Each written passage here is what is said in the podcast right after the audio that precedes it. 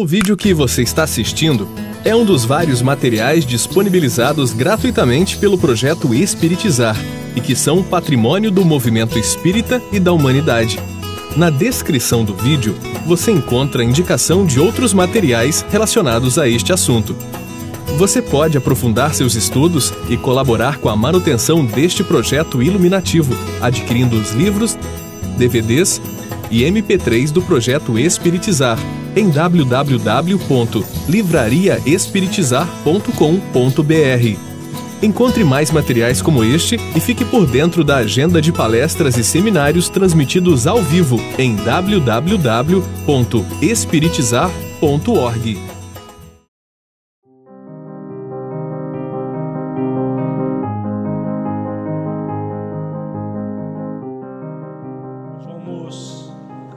refletir como surge o erotismo. Vamos ver parte da resposta da questão 2 do livro Sexualidade e Saúde Espiritual. O espírito necessita conhecer os padrões motivadores interiores de sua formação genésica, na qual o núcleo do prazer profundo está situado no sentimento de pertencimento ao universo. Quando o espírito não trabalha isso dentro de si, sente-se deslocado da existência e busca de forma equivocada outras fontes de prazer e não que não o prazer de evoluir, sentindo-se filho de Deus, trabalhador das virtudes no coração. Então aqui os benfeitores colocaram a causa profunda do erotismo. A causa profunda é exatamente a ausência da busca do núcleo do prazer profundo. E que núcleo é esse? O núcleo de sentimento de pertencimento ao universo. Todos nós, espíritos, fomos criados para a felicidade. A questão 115 do Livro dos Espíritos aborda muito claramente isso. Todos nós fomos criados simples e ignorantes e temos um compromisso de conhecer a verdade para nos aproximarmos de Deus. Nesse conhecimento, dizem os benfeitores, nós conseguimos conquistar a pura e eterna felicidade. Como que essa felicidade ela é conquistada? Pelo sentimento de pertencimento ao universo. Mas o que é o sentimento de pertencimento ao universo? Quando Lacordaire falou agora há pouco que Deus não precisa de nada, mas que mesmo assim ele criou o universo e criou os seres que povoam o universo, que tão, são todas as criaturas. Quando Deus cria um princípio inteligente que vai animar um átomo, como nos ensina a questão 540 de O Livro dos Espíritos. O que ele cria? Se ele não precisa de nada, o universo não precisa daquele futuro espírito imortal. Naquele momento, princípio inteligente do universo. Um princípio inteligente que vai animar um átomo primitivo, que um dia vai se tornar um anjo, como diz a questão 540 de O Livro dos Espíritos. Então, o que Deus faz naquele momento? Se ele não precisa daquele ser, enquanto ser absoluto, o universo também não precisa daquele ser, ou o universo precisa de nós para existir? Precisa? Não, não precisa de nenhum de nós. Então, o que Deus oferece ao universo? Ele dá um presente. Né? O pessoal do estudo reflexivo já sabe disso. Dá um presente ao universo, uma dádiva ao universo. Então, o que significa sentir-se pertencendo ao universo? Se Deus oferece uma dádiva, nos oferece como um presente ao universo, e nós, em vez de buscar nos sentir dádiva, nos afastamos dessa condição, o que, que vai acontecer conosco? Nós vamos ter uma sensação bastante desagradável,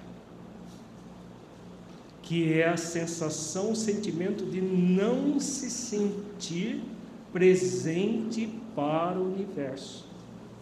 A causa profunda do erotismo, erotismo estará aí. Quando nós falamos no inicialmente que todo toda a nossa reflexão deve passar pela lei de amor, justiça e caridade, qual é o, o maior exercício amoroso que nós podemos fazer conosco? Amar as leis que estão na nossa consciência. É o maior exercício auto-amoroso. Quando nós fazemos exercícios para amar as leis na nossa consciência, o que, que nós vamos sentir como consequência? Nós vamos nos sentir dádiva do universo. Nós vamos nos sentir pertencendo ao universo, porque nós estamos na sintonia das leis que regem o universo inteiro. Veja quão grandioso é esse exercício, o exercício do alto amor. O exercício do amor a Deus que nesse estado evolutivo que estamos é amar as leis presentes na nossa consciência, como aprendiz. Então, quando nós fazemos esse exercício, que tipo de prazer nós vamos sentir? Prazer muito profundo, um prazer que gera o êxtase espiritual. Nós vamos entender bem isso na mensagem que vamos estudar amanhã e na visualização que nós vamos concluir o nosso seminário. É um prazer profundo de você se sentir parte de todo um, algo muito grandioso, muito maior do que nós mesmos. Você sentir partícipe disso, participando disso. Isso é o sentimento de pertencimento ao universo. Quando o espírito não trabalha isso, o que, que acontece? Ele se sente deslocado da existência. É como se ele tivesse um peixe fora d'água. Talvez seja a, uma metáfora mais próxima. Ele se sente como um peixe fora d'água. Então ele se sente deslocado. E como nós não fomos criados para nos sentir assim, o que, que o Espírito busca? Outras fontes de prazer. Aí que entra o erotismo, para ocupar um espaço que o espírito não está usando de maneira adequada. Ele busca outras fontes de prazer que não o prazer de evoluir sentindo-se filho de Deus. Mesmo que ele saiba que ele é filho de Deus, ele não faz exercícios para se sentir filho de Deus, pertencendo ao universo. Não existe vácuo na nossa intimidade. Como não existe vácuo, todas as vezes que nós não ocupamos o espaço reservado ao amor às leis, especialmente o amor à lei de amor, justiça e caridade, conforme dissemos inicialmente, nós vamos tentar preencher esse vazio com algo que vai ocupar aquele espaço. Mas como esse algo é inadequado, porque é fruto do alto desamor, da auto injustiça e da auto descaridade, o que vai acontecer? A pessoa tenta preencher como se alguém tivesse com muita sede, com muita sede, mas tomasse água do mar em vez de água potável. O resultado vai ser um vazio existencial muito grande. Isso aqui é muito importante para entender como surge o erotismo e todas as manifestações do erotismo vão vai ser exatamente para ocupar o espaço desse prazer profundo de se sentir pertencendo ao universo. Para se sentir pertencendo ao universo é preciso que o espírito faça exercícios para se sentir espírito imortal, não apenas saber-se espírito imortal, que todos nós já sabemos, mas não ainda, muitas vezes não nos sentimos. E a partir do sentir-se espírito imortal, viver como espírito imortal. E aí, esse exercício continuado, paciente, perseverante disciplinado vai nos gerar cada vez mais um prazer sutil, um prazer muito refinado do espírito fazer parte desse todo. Qualquer atitude que o espírito realize no corpo, manifestando produtividade amorosa, faz com que ative os centros do prazer fecundo e movimente a inteligência em prol da evolução espiritual. Vejamos, aqui já é continuidade do significado do sentimento de pertencimento ao universo. O que é manifestar produtividade amorosa? O que seria essa produtividade amorosa que o Espírito William fala aqui? Que é o mentor que respondeu essa questão. Sentir-se pertencendo ao universo, ele é fruto de uma condição do espírito, um exercício do espírito. E o exercício é exatamente a produtividade amorosa. A evolução é a consequência. Como que se dá isso? A produção do sentido existencial. Como que se dá a produção do sentido existencial? Conectando-se com o plano existencial. Exatamente. E o que é o plano existencial? Propósito e programas existenciais. Né? Então, o propósito, o programa existencial, que gera o plano existencial, que dá um sentido existencial e produtivo ao espírito. Essa produtividade amorosa. Quando nós reencarnamos, nós nos reencarnamos com todo um planejamento para sermos produtivos e aí, ao chegar aqui, nós queremos ser, agir com preguiça, e aí não somos produtivos. Se não somos produtivos porque estamos agindo com preguiça moral, o que vai acontecer? Aquele deslocamento que nós vimos agora há pouco. O deslocamento, nós vamos querer prazeres sensualistas para ocupar o prazer profundo, é, os centros do prazer profundo movimentando a inteligência em prol da evolução espiritual. Então, o prazer sensualista vai ocupar esse espaço que deveria ser do prazer fecundo movimentando a inteligência em prol da evolução espiritual, que é a consequência de você cumprir o plano existencial, buscar um sentido existencial, produzir em todos os aspectos. O, a principal produção qual é? Propósito. O propósito existencial é o principal, é eu comigo mesmo.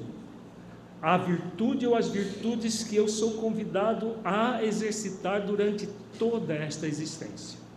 É o grande compromisso conosco, que se delineia no programa existencial, que é o programa com a coletividade humana, dentro das várias possibilidades dessa coletividade, da família nuclear, da, da, do trabalho profissional, do trabalho voluntário, em todas as atividades coletivas que o propósito se irradia formando o programa. Lembra do, do, do esquema do propósito e programa? Né? As várias áreas de trabalho da nossa vida, que tem um núcleo central, propósito existencial. Então, essa é a produtividade amorosa que todos nós somos convidados. E aí, continuando a resposta do William, quando isso não é feito, o espírito acaba por buscar nas questões exteriores as razões de seus prazeres. Eis que surge o erotismo, manifestação desequilibrada das funções genésicas do espírito, que não compreendendo com profundidade as razões pelas quais as funções sexuais estão à sua disposição, manifesta-se a cata dos prazeres sensórios, entregando-se ao instinto de reprodução, porém de forma tão deturpada e abusada que corrompe os fios delicados dos seus sentimentos nobres. Então vejamos que aqui nós temos causa e consequências do erotismo. Então, quando nós não fazemos esforços para essa produtividade amorosa, nos sentindo pertencendo ao universo, trabalhando de forma inteligente para a nossa evolução espiritual, como seres num processo de aprimoramento, alguma coisa nós vamos colocar no lugar. E o que é mais comum em se tratando do nosso planeta nesse momento, principalmente, é o erotismo, é o sexualismo. O sexo de uma forma tão deturpada e abusada que nós vamos corromper os fios delicados dos nossos sentimentos novos. Vejamos que isso aqui é a consequência. Se eu não faço exercícios para desenvolver os sentimentos nobres, e uso algo deturpado e abusado no lugar, que, que eu faço? Eu corrompo isso.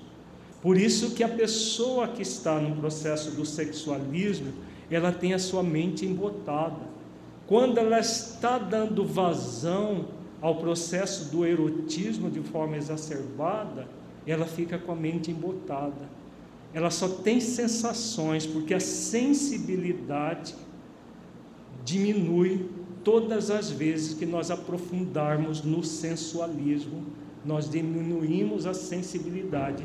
Então, os sentimentos, como o mentor diz, corrompe os fios delicados dos seus sentimentos nobres. Então, aquela, a, a, a virtude da sensibilidade fica corrompida, fica perturbada. O África, lembrando aqui, a mente passa a ser maliciosa, ela entra num estado de lascívia, em que tudo passa a girar em função do erótico, do erotismo, e há uma perturbação. Tudo é, é visto dessa maneira. E aí, claro, se nós estamos ocupando a nossa mente com algo perturbado e perturbador, deturpado e abusado, como diz o mentor aqui, nós vamos corromper algo profundo espiritual a partir dessa ação. E essa questão tem a ver com danificar as engrenagens profundas do, do psiquismo do espírito, são os núcleos psíquicos, emocionais e espirituais, sim.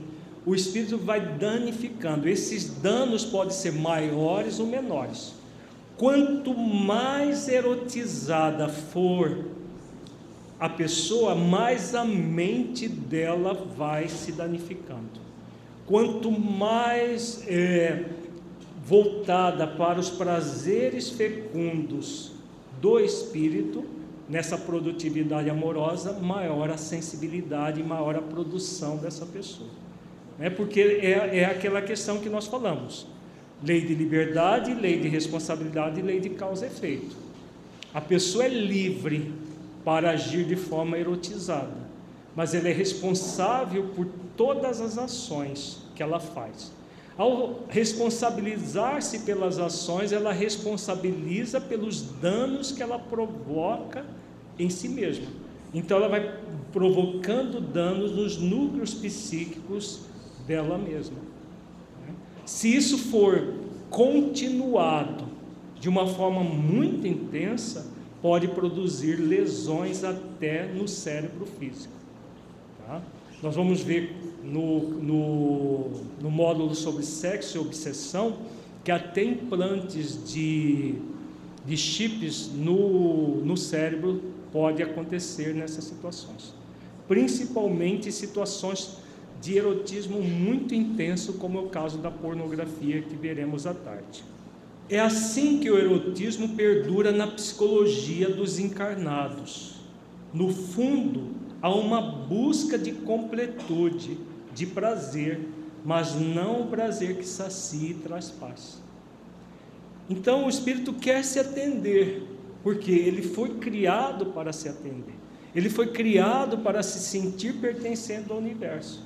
Só que em vez de ir para o caminho do sentimento de pertencimento, da produtividade amorosa, do cumprimento do seu plano existencial, que dá, lhe dará um sentido existencial, ele busca se atender com o prazer sensório.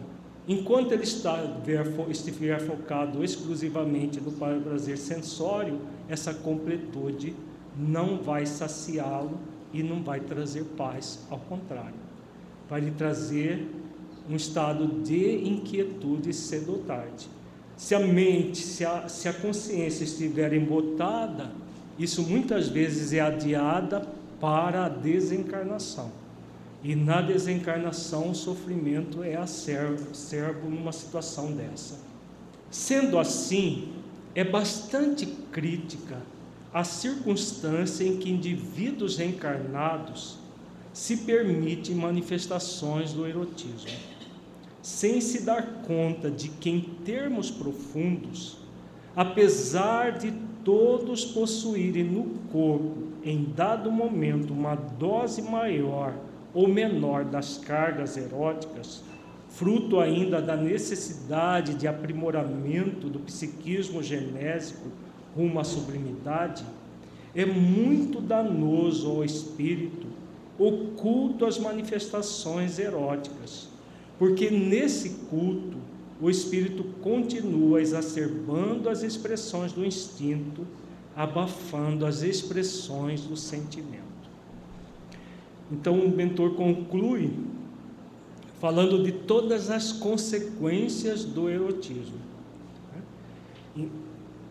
começando a dizer que é bastante crítica às circunstâncias daqueles que se permite as manifestações do erotismo. O dano que o espírito faz para si mesmo quando ele cultua as manifestações eróticas, exacerbando as expressões do instinto, abafando as expressões do sentimento que todas as vezes que nós exacerbarmos em sensualismos, em sensualismo, nós perdemos em sensibilidade.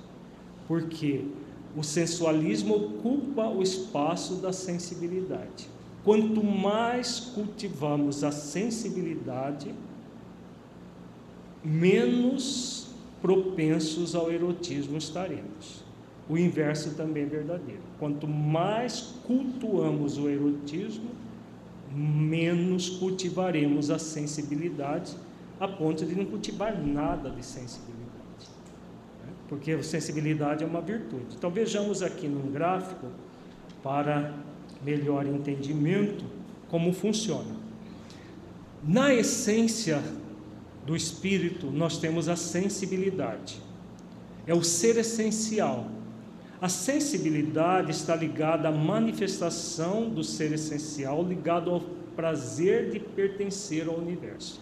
Então, quando o espírito se sente um espírito imortal, um presente para o universo, a partir do, do, da produtividade amorosa, em que ele mergulha no seu plano existencial, faz esforços para se sentir um espírito produtivo, realizando seus esforços para cumprir o seu propósito, para cumprir o seu programa, quanto mais esforços ele faz nessa direção, e como nós dissemos inicialmente, exercícios constantes, porque no nível evolutivo que nós estamos, é impossível chegar nessa situação sem exercícios continuados, pacientes, perseverantes e disciplinados. E é uma continuidade a vida inteira, não é para de vez em quando é uma continuidade o tempo todo. Quando nós fazemos isso, o sentimento de pertencimento ao universo vai se ampliando e a produtividade vai se tornando cada vez melhor, maior e melhor. Com isso, o que, que vai ocorrer? Nós nos sentimos cada vez mais prazerosos diante da vida, porque o prazer ele passa a ser refinado, o prazer de ser útil a si mesmo e ao próximo, o prazer de você é, conseguir, por exemplo, estancar uma lágrima de alguém. São múltiplas as possibilidades que nós trazemos para nos sentir pertencente ao universo. O espírito se liberta do egoísmo, que é tem tudo a ver com erotismo e sensualismo, para se abrir primeiro a ele mesmo as leis divinas na sua consciência e segundo para o seu próximo, para a coletividade. Então, por isso o propósito e programa existenciais, ampliando a sensibilidade do espírito. Na sexualidade equilibrada, nós temos a sensualidade. Por quê? Porque o órgão sexual é um órgão sensório não é possível praticar uma relação sexual, é, mesmo equilibrada, sem estimular o sensório. Agora, existe a hiperestimulação e a estimulação equilibrada. Na sensualidade, é uma manifestação dos sentidos sensoriais com equilíbrio, que é a chamada libido. Então, a libido é a manifestação natural do ser que está num processo de relacionamento sexual e vai estimulado pelo, pela libido fazer a, a, a prática, proporcionar a prática sexual, perfeitamente natural e dentro das questões das leis divinas. No terceiro, na no terceiro faixa, nós aí entramos dentro do sensualismo, que está ligado ao sexualismo e ao erotismo é uma exacerbação do sensual, que é esse movimento em que o espírito, não se sentindo pertencendo ao universo, não fazendo esforços para essa produtividade amorosa, o que ele faz? Ele entra nesse processo angustiante em relação a ele mesmo, em relação à vida. E aí o sensual vai ocupar o espaço da sensibilidade. Então ele entra no estado de erotismo, a lascívia faz parte, aí essa malícia que o Af falou, a lascívia que é o pensamento o tempo todo conectado nas questões puramente sensuais, eróticas, e a vida dele passa a girar em torno do sexo. Nós vamos ver à tarde as compulsões sexuais a pessoa pensa em sexo quase que o tempo todo, se não for o tempo todo. Então ela está o tempo todo a sua mente buscando sexo. Mesmo que não seja praticado ali no ato, a mente dela está sexualista, erotizada intensamente. Por quê? Porque está se ocupando o espaço que está sendo usado de forma inadequada. O Espírito traz a necessidade de buscar o sentimento de pertencimento ao universo, ao universo, tendo o prazer de evoluir, sentindo-se filho de Deus, aprendiz da vida, desenvolvendo as virtudes do coração. Isso vai acontecer de que forma? Com a produtividade amorosa, cumprindo o plano existencial, o sentido existen dar um sentido existencial à própria vida propósito existencial e programa existencial. O propósito, ele com ele mesmo, o programa, ele com a coletividade. Quando não há o atendimento dessa necessidade, que vai acontecer? Ele busca outras fontes de prazer para gerar completude. Isso vai culminar no erotismo os prazeres sensórios de forma deturpada e abusada que não saciam. Ele entra nesse movimento e corrompe os fios delicados dos sentimentos nobres, gerando vazio existencial. Então ele troca o sentido existencial profundo pelo vazio existencial é fruto da escolha. Lei de liberdade mal conduzida, gerando consequências muito dolorosas para o espírito.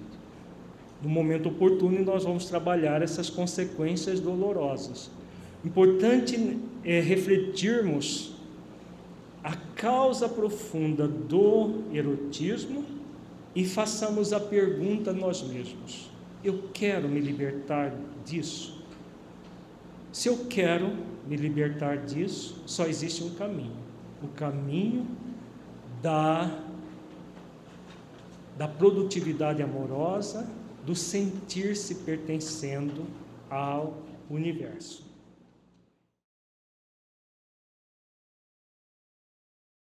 Bem, nós vimos então que o erotismo, esse movimento que quando nós estamos numa carência de nós mesmos, nós vamos estar exercitando de uma forma compensatória aquilo que nós não estamos dando no nível mais profundo. A psicologia ela é muito clara, então ela diz, olha, a gula, o sexo desvairado, a compra compulsiva, muitas vezes a projeção social, está ocupando o lugar de alguma coisa que eu não estou me dando no nível amoroso. E é muito importante que nós desmistifiquemos, deixemos de ter vergonha daquilo que Deus criou. Porque o que é o sexo? O que é o espírito do sexo? É um espírito criativo. O sentido do sexo é criação. A semente ela faz sexo com a terra. Surge a planta. O próprio a própria flor ela já tem os seus órgãos também sexuais, o gineceu, o androceu, a que produz o pólen, o que recebe. Então a energia que permeia o sexo é energia criativa. Isso é de ordem divina. Além de falarmos da criação, dessa energia criativa, que é a energia genésica, que está presente em tudo que Deus criou, como nós vimos nosso alívio recordando a questão 540 do livro dos Espíritos, ó, na natureza tudo se encadeia, desde o átomo primitivo até o arcanjo. A outra energia que permeia a energia sexual, além de ser criativa, é a da permuta, é a da troca.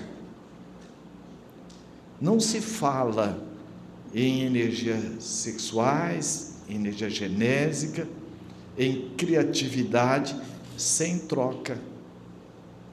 Começa por nós mesmos. Há um pensamento também da psicologia tibetana que diz assim: nós somos uma somatória de não nós. A síntese é pessoal. Então nós temos muito do jeito da mãe, muito do jeito do pai, muito do jeito da avó, dos professores. E eu só vou realmente encontrar na minha identidade psicológica, afetiva, social, sexual, se eu me entender. Eu tenho esse jeito da minha mãe? Tenho. Isso me serve? Serve. Então eu vou incentivar. E esse jeito eu tenho do meu pai? Tem. Isso serve? Não. Então não adianta eu falar, eu não quero isso. Eu já tenho. Então eu vou agora desenvolver um outro comportamento e colocar no lugar. Esse outro comportamento é um resgate com base na nossa identidade essencial. Enquanto espíritos imortais que somos e filho de Deus. Então não tem por que ter vergonha de nós mesmos. A vergonha é um pré-conceito. E quando nós falamos de sexo, nós estamos falando da nossa intimidade. E muitas vezes nós fugimos da nossa intimidade. E quando nós fugimos da nossa intimidade, nós estamos fugindo de quem? Da pessoa mais importante da nossa vida, com quem nós vamos andar pela eternidade. Como que eu posso me atender se eu não me entender? E como eu posso me entender se eu não me acolher? Então, quando eu fujo dessas regras básicas, amorosas, eu entro em falta, falta de mim mesmo. E aí eu entro em sede. Então nós vamos perceber, fomos criados para ter sede ou para ficar com sede? Para ter sede. Estou com sede. O órgão correspondente manda uma imagem ou manda uma mensagem para o cérebro, ele acessa a imagem, ele acessa... enquanto eu não tomar água, ele não sossega, até que ele vai desligando os órgãos que são menos vitais. Da mesma forma é a sede psíquica, é a sede emocional, a sede afetiva, a sede do toque, a sede da companhia, a sede da evolução. Quando eu não me atendo assim, eu entro então no incentivo do erotismo. Então vejamos, olha, uma das questões do livro Sexualidade e Saúde Espiritual, que é a questão 6. Atualmente, muitos sexólogos, psicólogos e psiquiatras veem o erotismo como um processo normal do ser humano, que deve ser incentivado. O que podemos pensar desta opinião ou dessa opinião? Então vejamos que é uma carência que eu tenho e ela deve ser incentivada. Olha, como que eu vou me atender incentivando a minha carência? Aí nós recordamos de Jesus, da samaritana. Veja, ela já estava no quinto casamento, ou aliás, no terceiro. Hã? No sexto, né? Pois é, no sexto, olha. Veja que não é uma pessoa acomodada. Ela estava em busca, não estava? Só que a forma como ela estava buscando, olha aí, não estava atendê-la na sua identidade essencial, amorosa. E olha o que, que Jesus coloca. Então, em nenhum momento Jesus critica. O que ele aproveita? Aproveita o que ela tem de melhor, como todos nós. Porque o ego, os nossos movimentos egóicos, eles têm a mesma intenção, o ego tem a mesma intenção da essência é nos atender, mas permeado da ignorância essencial, da ignorância da nossa amorosidade. Então a direção, a busca é inadequada. E o que, que Jesus faz com ela?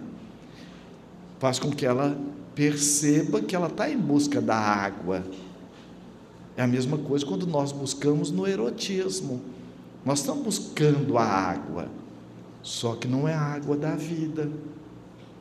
E essa nossa busca, ela está permeada de todo um processo de heranças dessa estrutura psíquica, emocional, afetiva que nós trazemos desde lá de trás. Então, como eu posso reestruturar, mudar isso se eu não me entender? Então, o incentivo vai nos atender? Vejamos. Da mesma maneira, que pensaria o homem mais inteligente que recebesse a proposta para se curar do vício do álcool, incentivando-se ao alcoolismo, ou se curar da droga, incentivando-se à drogadição? Acharia esse homem algo útil nisso? Não promoveria a mais íntima e ardente forma de indignação? Pois bem, isso também acontece entre os homens doutos das coisas da terra e pouco cientes das coisas de Deus.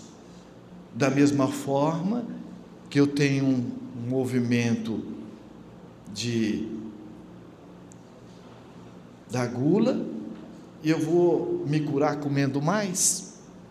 Tudo o que a gente faz mais, ou que a gente faz menos, a divindade já nos dotou de alguns mecanismos amorosos que fazem a preservação da vida e que funcionam instintivamente para nos sinalizar o que nós queremos fazer dentro da lei de liberdade, com aquela oportunidade que nós estamos tendo conosco. Por isso que o Espírito André diz assim: o que destrói é o abuso, o que constrói é o uso. Então é muito importante eu entender essas minhas carências, e eu só vou realmente me atender essencialmente se eu for ao encontro da raiz dessa minha carência. Tivemos oportunidade de atender uma senhora, ela chegou dizendo: Olha, ela buscou ajuda porque o, o pulmologista a encaminhou, ela dizendo: Eu sou uma pessoa extremamente bem sucedida, eu tenho tudo que o dinheiro pode comprar. Agora eu venho de uma situação muito carente, muito mesmo, muita pobreza. Agora, nós tivemos um anjo bom na nossa vida. Eu tenho uma tia que já faleceu, que eu a tenho com muito carinho, é a minha referência. E ela é, chegava em casa com aquele carrão e descia do carro, toda muito bem produzida, e com aquele cigarro numa piteira. Eu via que parecia uma, uma vara com cigarro na ponta e fumando. E do jeito que ela descia e tal, e nos atendia, dava roupa, dava alimento e tal. E eu, para mim, ela, olha, era tudo que eu queria ser. Depois, vendo, veja, era uma, uma, uma pessoa na área empresarial, e foi justamente o que ela se tornou, uma excelente administradora, e ela estava agora com os pulmões totalmente comprometidos em virtude do cigarro. Eu não consigo parar de fumar. Veja que eu já fiz de tudo, eu sei que eu estou morrendo, mas tem alguma coisa que eu paro por um tempo, eu vou e volto, paro por um tempo, eu vou e volto. Fazendo depois uma busca, olha como é importante se autoacolher incondicionalmente. Para quê? Para se entender Entender o que? O que está acontecendo dentro de mim? Para que eu possa me atender adequadamente. Como uma criança. Vai lá, está chorando, põe o bico na boca, continua chorando. Ah, vai lá dar mamadeira, continua chorando. Então, antes de atender, vamos, por que, que ela está chorando? E aí, no caso dessa senhora, ela foi e disse: eu comecei a fumar aos meus 10 anos de idade. E eu pegava, eu estava tão treinada, que às vezes eu tirava assim desconfiadamente o pé do, da chinela, e eu pegava a bituca de cigarro assim com o dedo, eu jogava para trás e segurava. Olha aí. E eu fui, naturalmente tem técnicas para isso. Qual é o sentido do cigarro para você? E ela identificou. O carro eu não podia ter. A beleza da minha tia eu não podia ter. O sucesso industrial dela também eu não podia ter. O que, que eu podia ter? Então o cigarro para ela significava o quê? É claro que isso foi uma janela que despertou nela arquivos do passado. Então nós vamos perceber que a partir dali ela metamodelou a tia e vem a ter todo um movimento compulsivo do cigarro. Então, da mesma forma, nós buscarmos entender o que está por trás desse nosso movimento. Quando nós temos uma visão materialista, não é? uma visão que nós somos um corpo, nós só somos o aqui e agora, nós vamos ter esse incentivo sensual. Agora, quando nós temos uma visão enquanto espíritos imortais que nós somos, convidada a nos trabalhar em seus múltiplos aspectos, dentro dessa visão de que eu tenho esse vício, mas eu sou mais do que ele. Eu tenho essa carência, mas eu sou mais do que ela. E focando nos valores do espírito imortal. E é justamente o que vai nos possibilitar essa transmutação que nós trazemos das questões egóicas que nós trazemos. Os homens querem incentivar o erotismo como se fosse o processo de se viciar a solução para a libertação do vício. Compreensão materialista das coisas, cego guiando cegos, ambos cairão na cova. Então vejamos que a carne é fraca. Já ouvimos isso?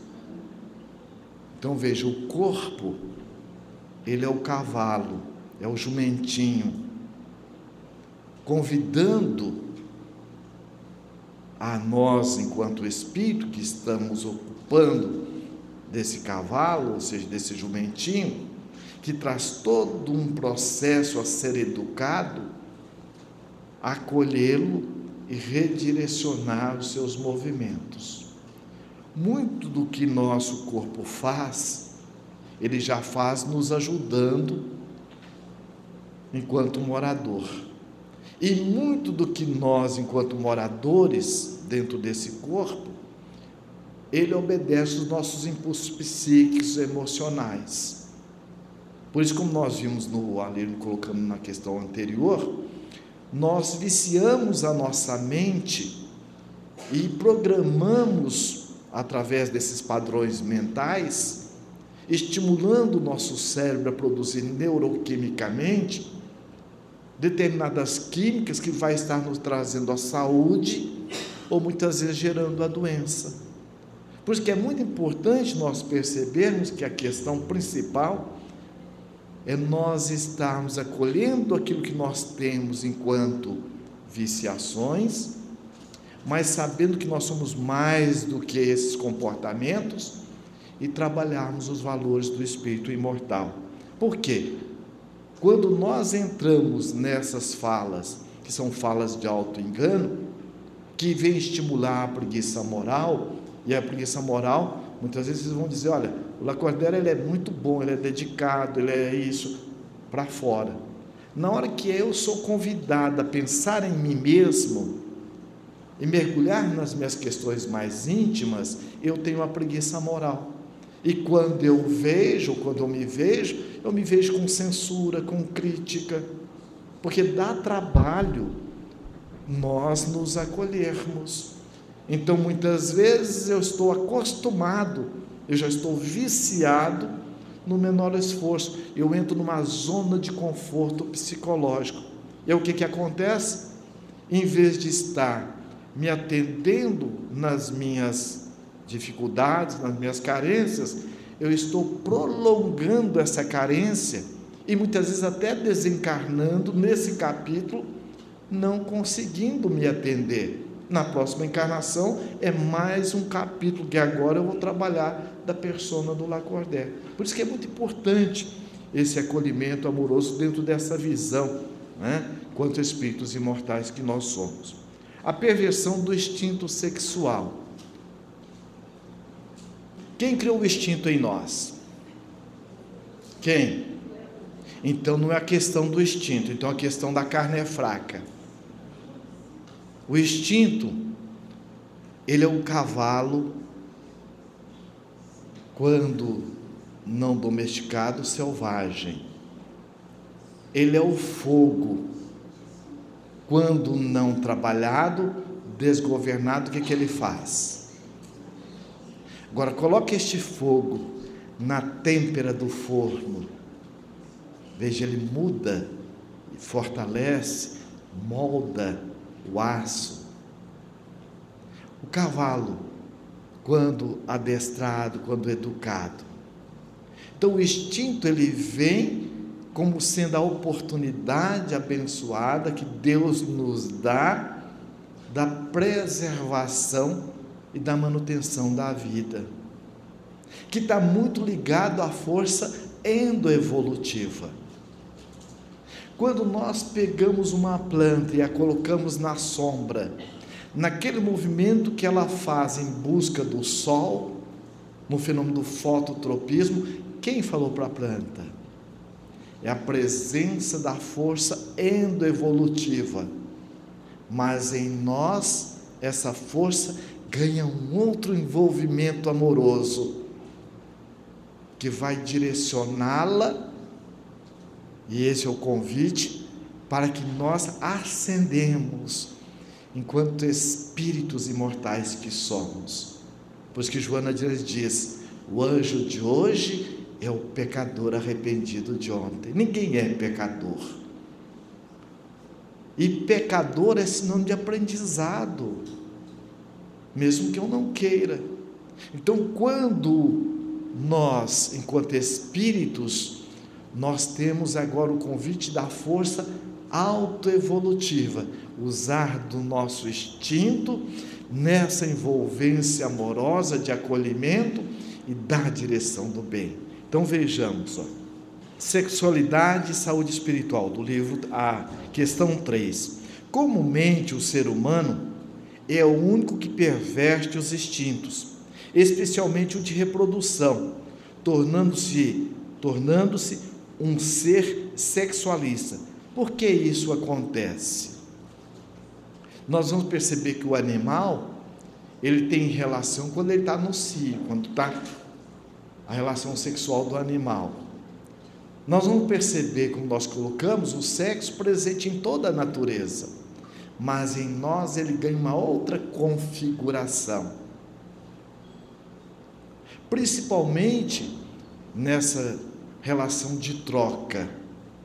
Joana Dias diz assim, na relação sexual: quando um casal está mesclado na energia da sinceridade de propósitos, no comprometimento de valorização de si e do outro. Quando nós temos então a relação, ela diz: naquele momento há um equilíbrio dos fluxos energéticos do ser espiritual ou do ser essencial. Então nós vamos perceber de onde vem então essa deturpação? Da mesma maneira que o espírito pode perverter a inteligência, utilizando-se dela para o mal, elaborando planos contrários às leis divinas, o espírito também, utilizando o mal o seu livre-arbítrio, perverte-se sexualmente. No fundo, há uma intenção de competição com o poder criador de Deus perverte-se sexualmente porque na intimidade o espírito quer competir com a proposta de Deus para si mesmo. Competir no sentido de se rebelar contra um dos atributos mais profundos de Deus, que é a criação. Então, onde que nós fazemos esse, esse desvio? Porque a questão não é o instinto, Jesus tinha instinto sexual? Tinha. Agora, como espírito crístico, o que ele fez das suas energias genésicas? Francisco de Assis, antes de ouvir o chamado deste grande amor não amado, ele não era um jovem como outro qualquer nas tabernas e assim por diante. E depois? Depois que ele alcançou a proposta do Cristo, Ao longo da sua viagem encarnatória, ele passou canalizando os seus impulsos instintivos de uma forma agora amorosa. Paulo de Tarso, há uma passagem em que está ele, Barnabé e uma jovem se encanta com Paulo, mas não no sentido da mensagem cristã, como homem e mulher. E ali, Paulo conversa com Tecla, que é o nome dessa jovem, e coloca que a proposta dele é uma proposta diferente.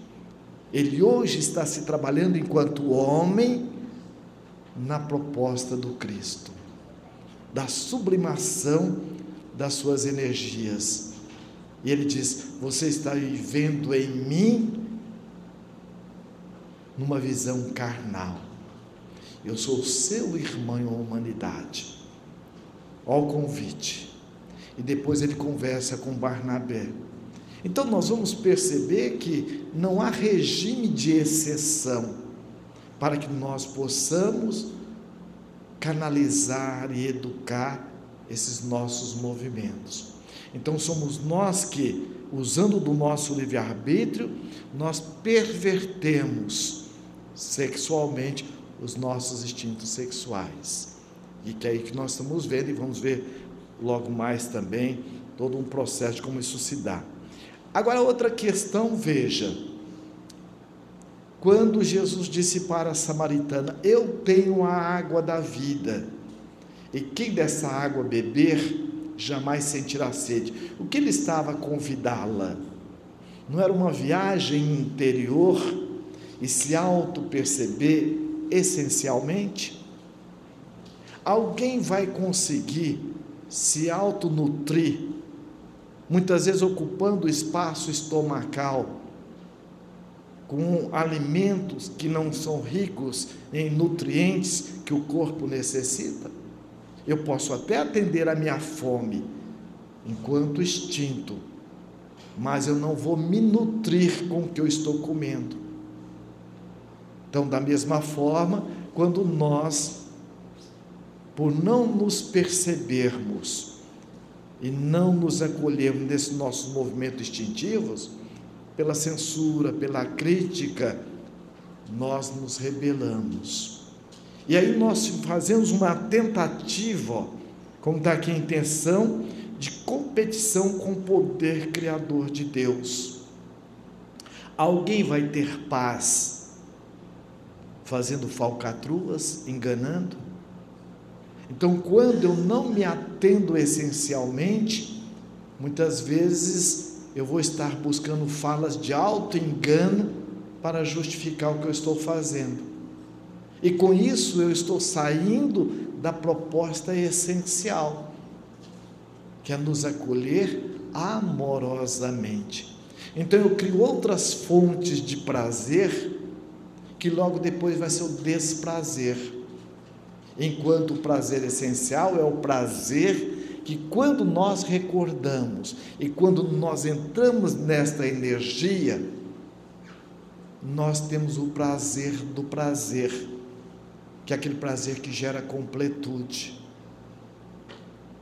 Aquele prazer que você percebe que fica gravado indelevelmente na sua alma, como verdadeiras âncoras amorosas pela eternidade. Divaldo conta que ele ainda jovem foi fazer uma viagem no interior, quando a filha do daquele que o recebeu na casa, ela tinha um desregramento sexual. E na madrugada ela bate à porta e se abre, mostrando nua para Divaldo. Pergunta se ele não a desejava e se ele não viria para um programa com ela. Naquele momento, Divaldo então coloca: como homem, eu tenho todos os instintos como outro qualquer. Mas o que você precisa e eu é mais do que este momento. E aí ele então, nisso o pai acorda, agride a jovem, ela se cobre, e Divaldo então aproveita, não, ela bateu a porta me pedindo um passe, não é isso, minha filha? Ela disse, é. E naquele momento, Divaldo aplica-lhe um passe. Então nós vamos perceber que nós estamos no mundo. Não há regime de exceção. O que há é esse envolvimento de nós nos entendermos, nos acolhendo e trabalharmos sem vergonha, sem preconceito, com muito respeito e amorosidade. Então, quando diz aqui, competir com a proposta de Deus para si mesmo, competir no sentido de se rebelar contra um dos atributos mais profundos de Deus, qual que é? Que Ele nos reserva enquanto criaturas. Deus é amor, de João. E nós somos o que? O corpo é feito de água. Nós temos sede de água. E o espírito? É feito de amor. Nós temos sede de quê? Então, o instinto que nós trazemos conosco é da sede de amor. Agora, sabiamente a divindade pôs a fonte aonde? Dentro de nós. Então nós vamos perceber que está dentro da proposta do que disse Jesus. Eu não vim para ser servido, eu vim para servir. Quem é que tem necessidade de ser servido? Pôr comidinha na boca, dar água, quem? Criança. Então, aqueles de nós que nos colocamos nessa condição de querer ser servido, ó, nós estamos com sede, nós estamos com carência. O nosso instinto está falando alto, mas eu estou buscando fora. Então eu estou numa infantilidade psicológica e espiritual. Então é importante que eu me acolha. E eu só vou me acolher se eu entrar na sintonia do que Deus nos criou, porque dentro de nós já existem em estado latente todas as qualidades necessárias para nós nos atendermos. Deus não cria ninguém carente espiritualmente. Deus não cria ninguém carente afetivamente. Deus não cria ninguém incapaz.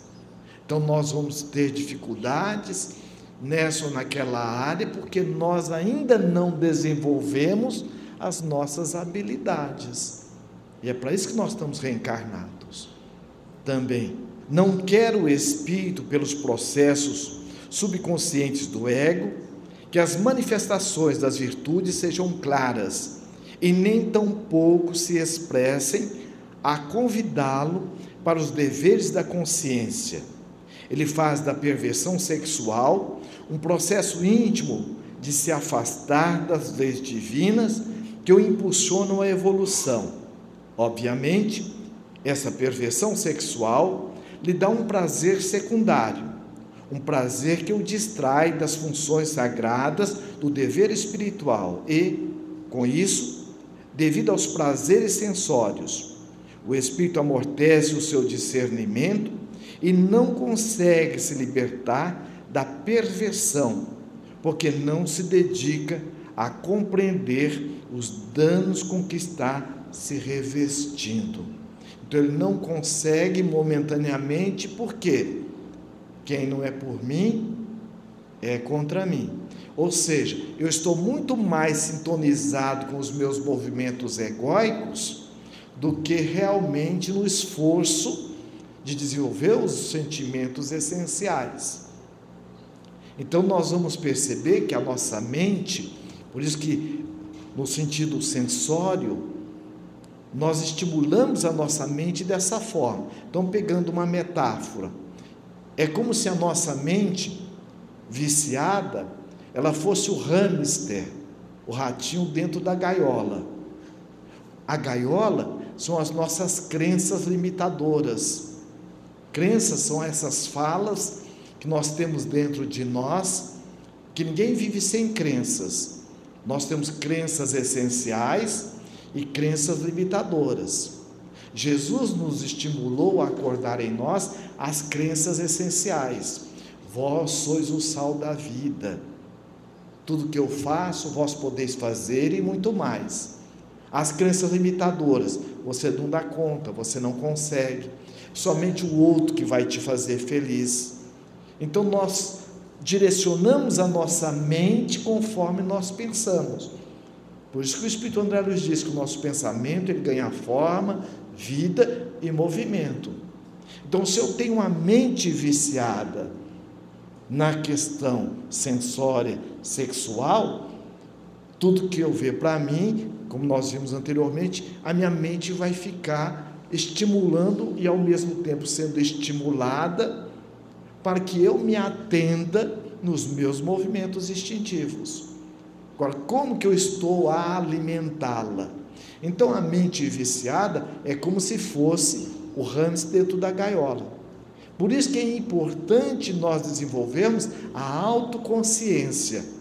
A nossa identidade é essencial como espírito imortal, diante das leis divinas e Deus, eu vou agora me esforçar para desenvolver os valores, as virtudes, para estar agora transmutando a minha característica humana instintiva egóica numa característica humana instintiva essencial.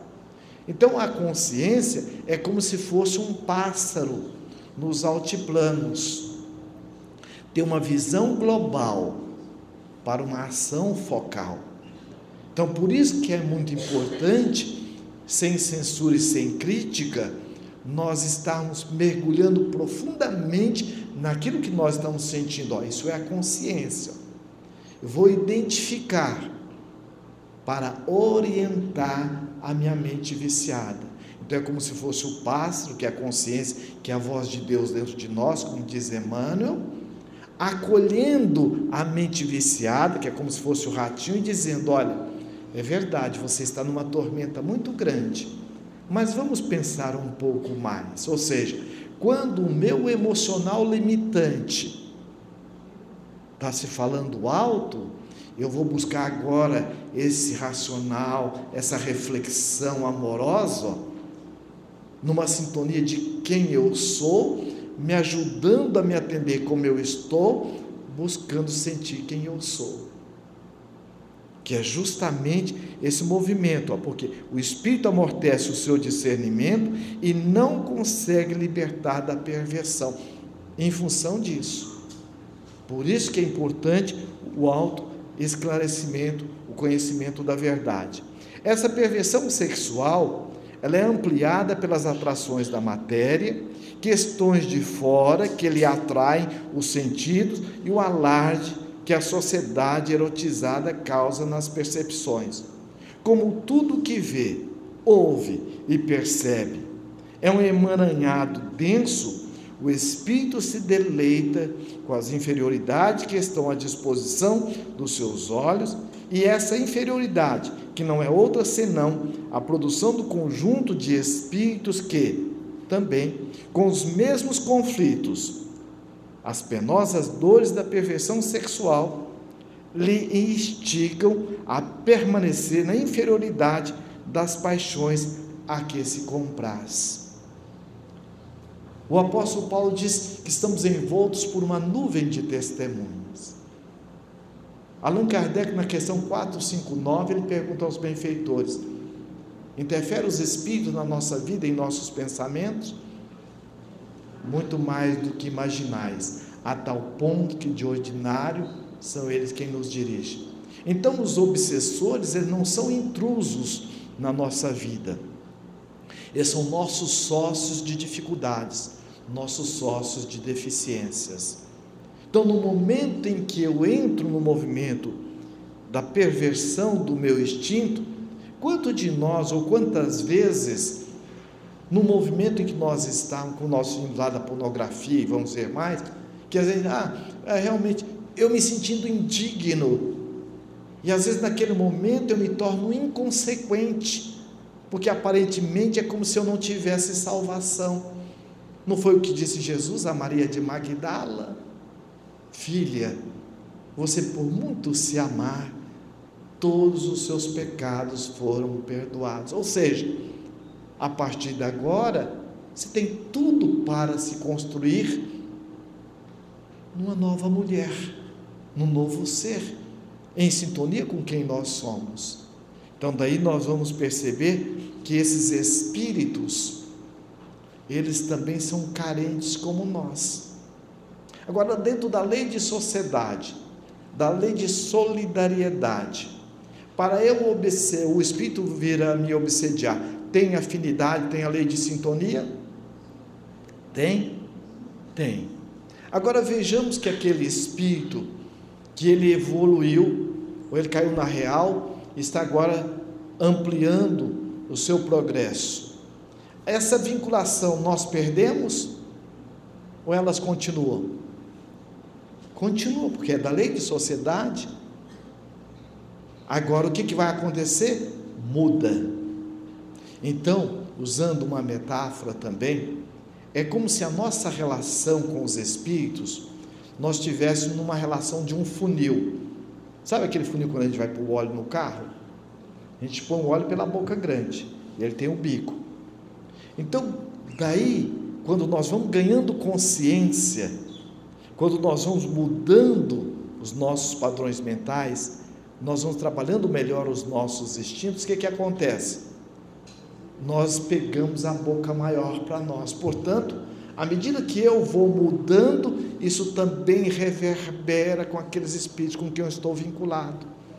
Por isso que é muito importante o exercício do trabalho do bem, para que eu possa educar aquilo que eu estava fazendo desorganizadamente. Porque eu vou agora evitar aquilo que me estimule dessa forma menos feliz. Então eu vou evitar muitas vezes estar assistindo os filmes eróticos, eu vou estar ou pornográficos, eu vou estar evitando. É como uma pessoa que está tentando trabalhando para sair do alcoolismo. Se ela está trabalhando para sair do alcoolismo, veja o que, que vai acontecer, né? Diz que tem um ditado que diz assim: o, o bêbado até a égua dele, o cavalo dele, sabe os botecos onde ele para. Ele não precisa nem dirigir. Então, o que é importante? Aí, no caso, novamente, ao nosso jumentinho, ao nosso corpo. Nós temos um movimento de busca de se atender. Agora, o que é importante? Eu vou implementar um novo roteiro. Porque se eu sei que eu tenho um instinto gasolina, por que, que eu vou passar perto do fogo? Eu vou evitar. Então eu vou estar agora me autoacolhendo e aí nós vamos perceber, ó, quem se ama se preserva. Quem se ama se cuida. Quem se ama se dá o melhor. Porque o meu instinto, que agora eu estou a reeducá-lo, ele é como alguém que está saindo de um processo de doença. Ele requer todo um cuidado. Como se eu estivesse saindo de uma pneumonia, eu vou evitar choque de temperaturas. Então eu vou agora me reconhecer, porque é importante que eu reconheça que eu estou nessa situação de desafio e vou agora me reeducando amorosamente. Causas e consequências da perfeição sexual.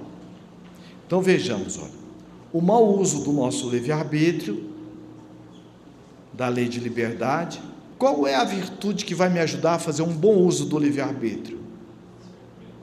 A virtude do discernimento. Então veja como é importante, ó. Eu quero, quero, eu posso, posso, mas me convém? Então, em virtude da ausência dessa reflexão amorosa, eu entro no mau uso do livre-arbítrio, no qual o espírito busca competir com Deus na proposta que o Criador tem para ele mesmo, evoluir por meio do dever de acessar as leis divinas na consciência, desenvolvendo as virtudes. Isso aqui requer de nós trabalhar os pré-conceitos que nós trazemos conosco. que muitas vezes, olha, você não é capaz, você não consegue, você não merece. E quando eu me trato dessa forma, veja, eu estou me alimentando essencialmente? Não. Então eu estou alimentando no nível egóico. Por isso que essa manifestação que eu tenho instintiva, tormentosa, é porque eu, enquanto ser essencial, não estou dando o melhor alimento que eu sou portador para o meu servo, que é o ego. Então veja onde está a qualidade deste alimento. Em síntese é o que? O amor. O amar cuidar, o amar zelar, o amar respeitar, o amar valorizar. Então veja, portanto, ó, nesta fome que eu estou, é como se nós como nós vimos, o Emmanuel tem uma parte diz assim: o estômago ele não tem ética. Igual a criança, a criança vai falar assim: mãe, eu estou com fome, tem leite, senão eu vou chorar. O que, que ela faz? Ela chora. Então o ego ele tem esse movimento de estar buscando querer ser atendido. Fomos nós que o desenvolvemos. Agora é importante que nós busquemos atendê-lo de uma forma essencial. Então a perversão sexual, ela vem estar com um afastamento das leis divinas e que vem justamente o que? Quando nós não nos atendemos, em vez de nos impulsionar, nós mantemos-nos na retaguarda. Então o que acontece? Olha, gera então um prazer secundário que o distrai das funções sagradas do dever espiritual. Distrai, mas não atende. E muitas vezes destrói aquele sonho, aquela esperança essencial que todos nós somos convidados a ter. Porque eu entro numa desesperança. Mas essa esperança não é de esperar, de ficar ali passivo, é de perceber que eu posso mais, eu mereço mais e eu quero me dar mais. Então, nesse movimento, eu sei também que eu só vou conseguir trabalhando amorosamente. Então, veja só, isso que vai gerar em nós o que? Um amortecimento do discernimento, colocando em, em, em um emaranhado denso no qual o espírito se deleita, favorecendo o assédio de outros espíritos encarnados e desencarnados que se comprazem nos mesmos conflitos. Então, daí nós vamos perceber que nós ficamos num movimento de retroalimentação perturbadora. Porque o próprio espírito que está vinculado a nós, ele está carente também ou não? Tá. E muitas vezes espíritos com profundo nível de entendimento intelectual. Mas não é o intelecto, como nós vimos, que a mente também, a inteligência, ela pode ser pervertida. Falta o quê? A amorosidade. Por isso que Jesus diz: Os meus discípulos serão conhecidos por muito se amarem.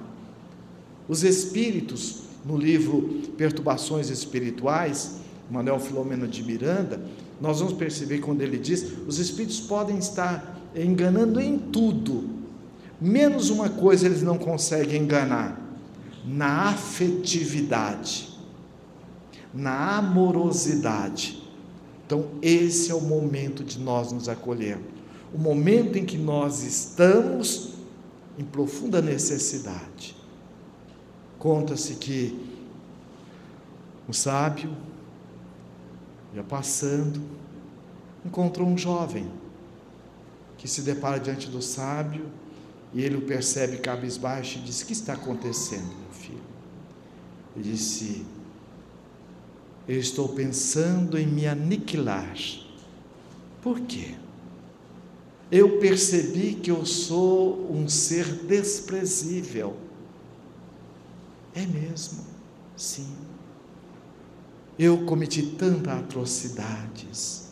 Eu fiz isso, eu fiz aquilo. Sabe, olhando para ele com um olhar de ternura e carinho, disse: Então tu reconhece que fizeste tudo isso? Sim, eu reconheço. E tu já agradeceste por isso? Ele foi disse: Como? Como é que eu posso agradecer por tudo que eu fiz? Agradeça.